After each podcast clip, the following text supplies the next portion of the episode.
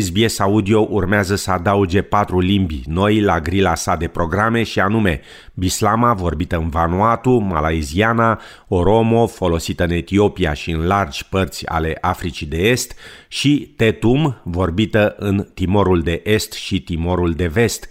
SBS răspunde comunității în creștere din Asia de Sud din Australia prin reintroducerea limbii Telugu, crește numărul angajaților la programele în limbile Punjabi și nepaleză și lansează un program podcast în limba engleză destinat publicului mai tânăr din comunitățile din Asia de Sud, care va ajuta în viața de zi cu zi și la consolidarea apartenenței la Australia.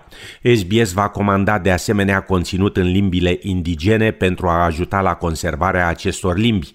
Limbile albaneză, bulgară, finlandeză, română, slovacă și slovenă nu vor mai fi incluse în noul format, deoarece nu au îndeplinit unul dintre criteriile de selecție și anume dimensiunea comunităților lor – în plus, limbile cehă, estoniană și maghiară, care erau în suspensie din 2018, nu au îndeplinit criteriile de selecție și nu vor mai fi nici ele incluse în grilă.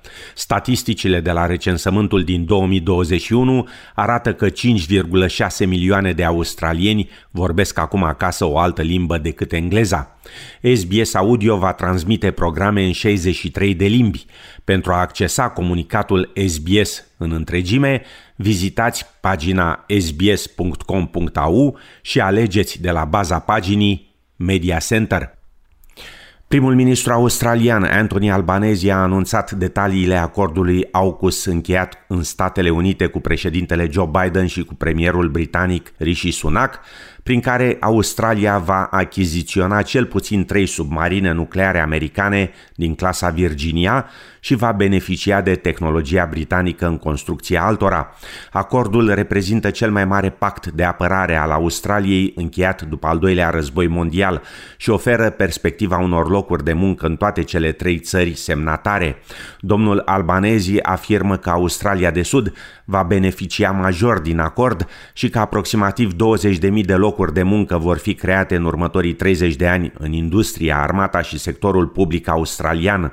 Domnul Albanezi precizează de asemenea că Australia își va spori cheltuielile de apărare. The AUKUS agreement we confirm here in San Diego represents the biggest single investment in Australia's defence capability in all of our history.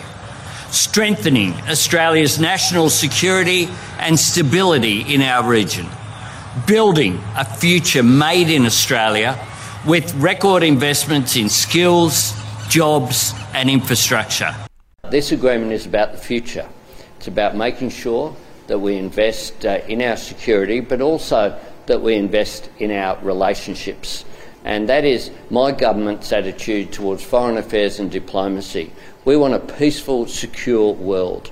But part of that is investing in our national defence, but also investing in our relationships. O sursă guvernamentală australiană a declarat că acordul se așteaptă să coste între 268 și 368 de miliarde de dolari din banii contribuabililor australieni.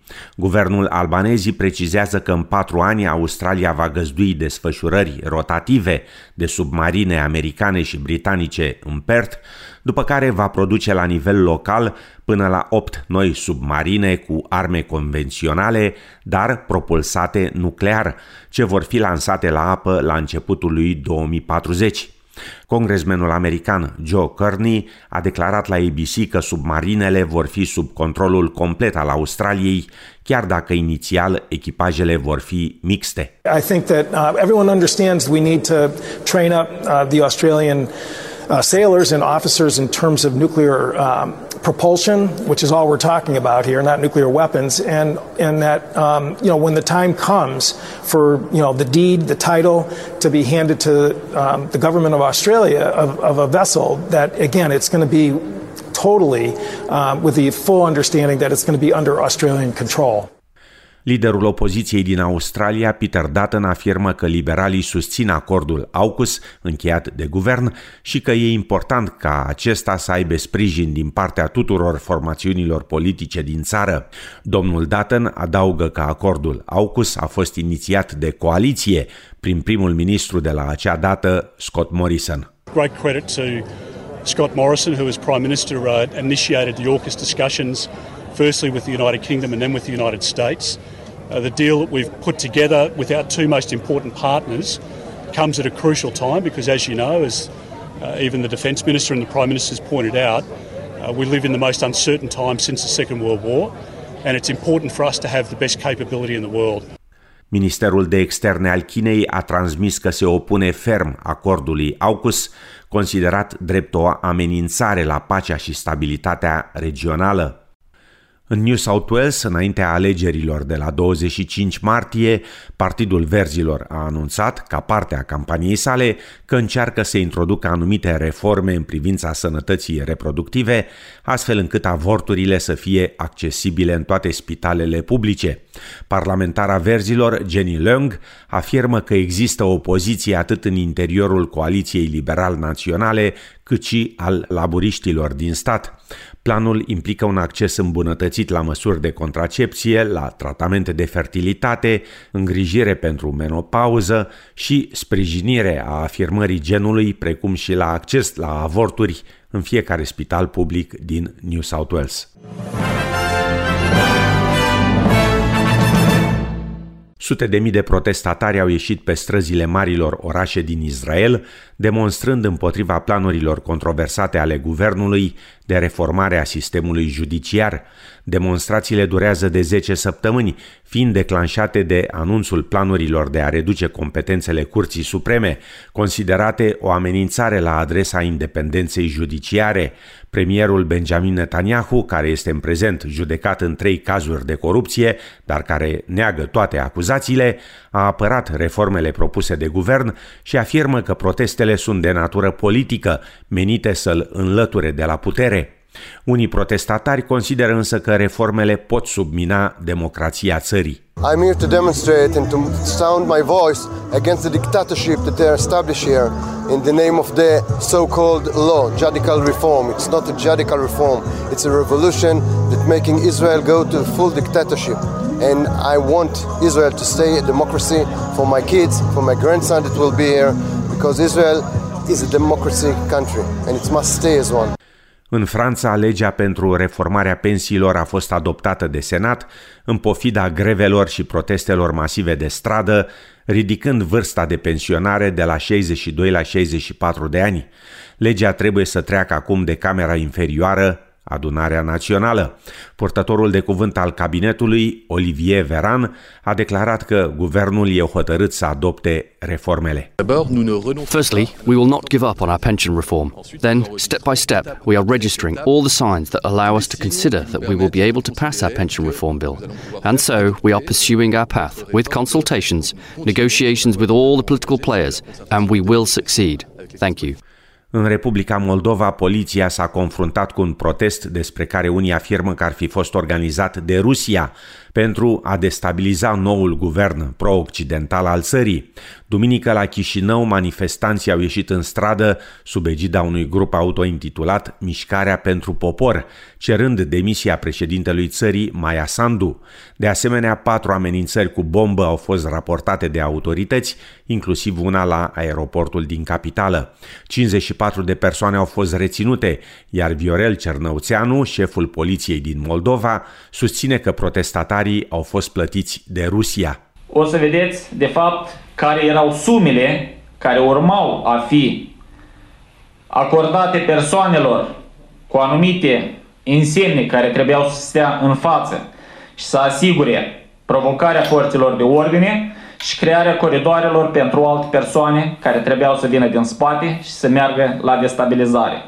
Deci sumele ajung pentru fiecare persoană până la 10.000 de dolari. Poliția de frontieră a Moldovei afirmă că 182 de cetățeni străini au intrat în țară săptămâna trecută, inclusiv un bărbat descris drept posibil reprezentant al grupului paramilitar rus Wagner, care luptă în Ucraina. În Queensland continuă ploile în nord-vestul statului, în timp ce sud-estul încearcă să-și revină după un val de furtuni puternice. Aproape 100 de locuitori din localitatea Burketown au fost evacuați după ce nivelul râului local a depășit 7 metri. 37 de case au fost inundate și au rămas fără electricitate. Aproximativ 70 de locuitori se află încă în zonă, având acces limitat la electricitate și la apă. Inundațiile continuă de-a lungul râurilor Gregory, Nicholson și Leichhardt, unde ieri se înregistraseră 35 de milimetri de ploaie, iar avertizmente de inundații sunt active încă și pentru râurile Flinders și Cloncari. Primarul din Burke, Ernie Camp, afirmă că totuși nivelul apelor pare să înceapă să scadă ușor, aducând puțină speranță locuitorilor din regiunea devastată de inundații. Japonia a marcat sâmbătă 12 ani de când un cutremur major și un tsunami au lovit nord-estul țării, declanșând unul dintre cele mai grave accidente nucleare din lume. Cu tremurul de 9 grade pe scara Richter a avut loc în largul coastei prefecturii Miyagi pe 11 martie 2011, declanșând un tsunami în care au pierit peste 15.000 de persoane.